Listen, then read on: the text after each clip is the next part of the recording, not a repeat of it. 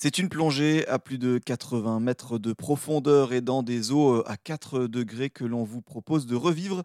Une plongée dans le lac de Vouglan, dans le Jura plus précisément, puisque début juin, une petite équipe menée par le photographe sous-marin André Remaud s'y sont frottés. Ils ont ainsi pu visiter la chartreuse de Vaucluse, une bâtisse datant du XIIe siècle. En ressortent des clichés saisissants. Nous sommes en ligne justement avec le photographe André Remaud. Bonjour. Bonjour. Alors une sacrée plongée euh, dans un lieu assez mythique. Euh, est-ce que déjà pour commencer, avant de, plonger dans ces eaux à 4 degrés, euh, vous pouvez rapidement nous le présenter ce lieu-là? Parce que je c'est pas très commun une bâtisse comme ça, quasiment 1000 ans d'histoire engloutie dans un Mmh. lac. Oui, complètement. En fait, il s'agit d'un monastère créé par les moines de l'ordre des Chartreux qui, euh, dans la vallée du, dans une des vallées du Jura, euh, à l'intérieur du lac aujourd'hui, qui a été immergé par euh, la construction d'un barrage dans les années 60, on retrouve des monuments qui ont plus de 700 ans aujourd'hui et à l'intérieur desquels euh, bah, on a la chance aujourd'hui de, pouvoir plonger. Voilà, c'est ça. Donc un, monastère donc du XIIe siècle qui est englouti sous mm. ce lac-là. Euh, je le répète hein, parce que c'est quand même assez marquant, des eaux à 4 degrés. Mm. Et si maintenant on plonge avec vous, euh, je crois que ça démarre des 50 mètres de profondeur. C'est là qu'on entre déjà un peu dans l'histoire du lieu. Oui, complètement. On accède à l'entrée des bâtiments dès 50 mètres de profondeur. Et le bâtiment étant sur plusieurs niveaux et euh, tout étant encore intact sur place, on a la chance vraiment d'explorer un, monument dans son entièreté. Et, euh, donc sur plusieurs étages, on peut explorer le bâtiment. Ça commence à 50 mètres de profondeur et puis on peut descendre un peu plus bas jusqu'à une grande terrasse qui, elle, donnait accès à l'ancienne vallée au sein de laquelle on avait euh, une rivière, un écoulement. On est dans des conditions où la visibilité est très réduite. À ces profondeurs-là, hein, il n'y a plus du tout de lumière hein, qui, nous parvient. Donc, on, y va un peu à tâtons. On fait du braille au début. On, essaye de retrouver les lieux correctement et puis de se les approprier. Et puis, on, découvre très rapidement des grands, murs hein, de pierre euh, encore intacts et euh, des entrées, des portes, des fenêtres qui donnent accès à des dédales de couloirs et de pièces immenses dans lesquelles il est aussi très facile de se perdre. Donc, euh, d'où l'importance de bien se repérer au début.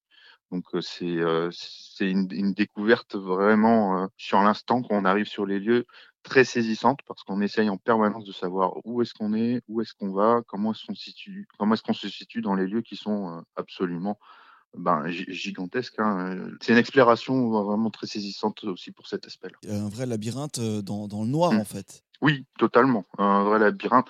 Découvrir les, entrées dans des conditions d'obscurité aussi totales et passer les premiers euh, encadrements de portes ou de fenêtres, c'est aussi euh, prendre euh, un peu toute l'importance de ce que c'est, c'est-à-dire, je veux dire par là, dans le sens où, dans ces conditions-là, par moment, en se baladant de salle en salle, on ne sait même pas si des fois on se retrouve à l'extérieur ou si on est à l'intérieur. Donc c'est important de savoir, aussi bien pour notre sécurité, mais pour l'exploration du site et pour euh, pouvoir rendre mieux compte de ce qu'on a vécu, ben de, bien se situer. Et euh, les conditions sont telles que par moment, les pièces sont tellement grandes et l'obscurité est tellement totale on ne sait même plus si on se retrouve dans un milieu ouvert ou fermé. Et une fois justement que vous êtes à, l'intérieur, vous le dites, vous passez ces mmh. encadrements de portes, de fenêtres, mmh. euh, il y a une impression d'entrer dans un lieu où finalement rien n'a bougé. Oui, euh, totalement. Moi, ce qui m'a vraiment saisi, c'est qu'on plonge dans un endroit où 700 euh, ans d'histoire ont, déjà passé, il y a déjà eu 700 ans d'histoire littéralement, et euh, on arrive sur un bâtiment quasiment intact qui n'a pas été touché par le, par, le temps.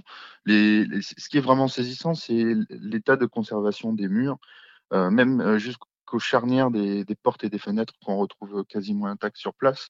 On est un peu bluffé par ben, la qualité de préservation des lieux, surtout que dans ce type de plongée, habituellement, sur les épaves ou sur les anciens édifices, l'eau reprend très vite, la nature reprend très vite ses droits. Et sur ce, bout de patrimoine particulier, on, est très saisi parce qu'on voit que les blocs de pierre taillés au, centimètre sont encore présents et en place et qu'on identifie parfaitement des structures comme des escaliers, euh, des voûtes euh, qui euh, n'ont juste pas du tout été dégradées par les éléments.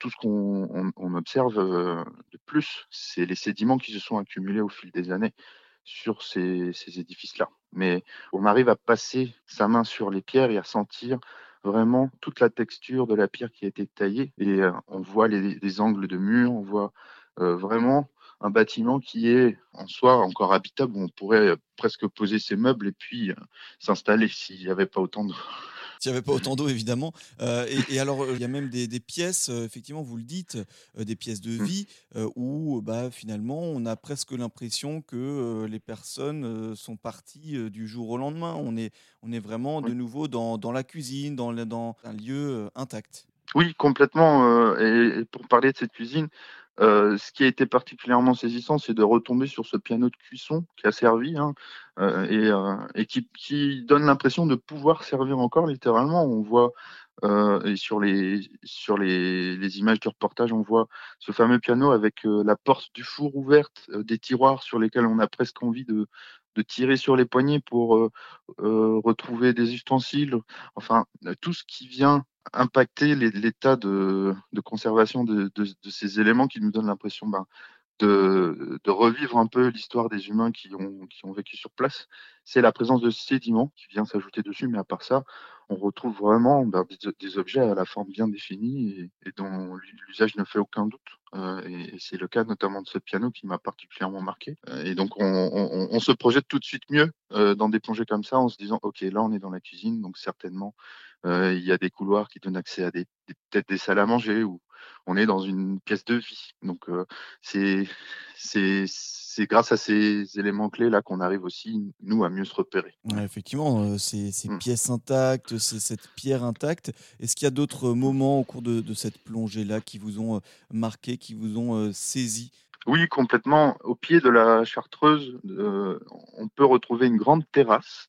C'est le lieu le plus bas euh, de, ce site euh, exceptionnel où la terrasse est accessible par des escaliers sur lesquels il y a encore on peut encore observer la rambarde sur laquelle s'appuyaient les gens.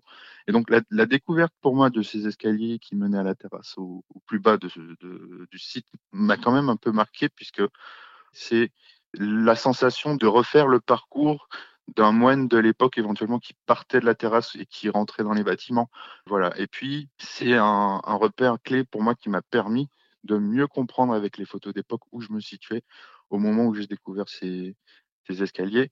On sait où on se trouve, on sait dans quelle direction aller et on comprend mieux où est-ce qu'on est, où est-ce qu'on va donc c'est ça qui est aussi saisissant. Cette belle plongée donc dans les profondeurs du lac de Vouglan dans le Jura, à la découverte donc de, de cette chartreuse de Vaucluse, cette bâtisse du XIIe siècle qui est engloutie depuis les années 70 par, par ce lac et donc dans lequel vous avez plongé pour aller la découvrir, la redécouvrir et réaliser ces beaux clichés que l'on peut notamment observer sur vos réseaux sociaux puisque vous êtes baptisé André Pied-Palmé sur vos réseaux c'est là où on peut retrouver tous vos clichés. Eh bien, merci beaucoup, André Remo, d'avoir partagé avec nous cette belle plongée dans les profondeurs du lac de Vouglan. Merci beaucoup. Merci à vous.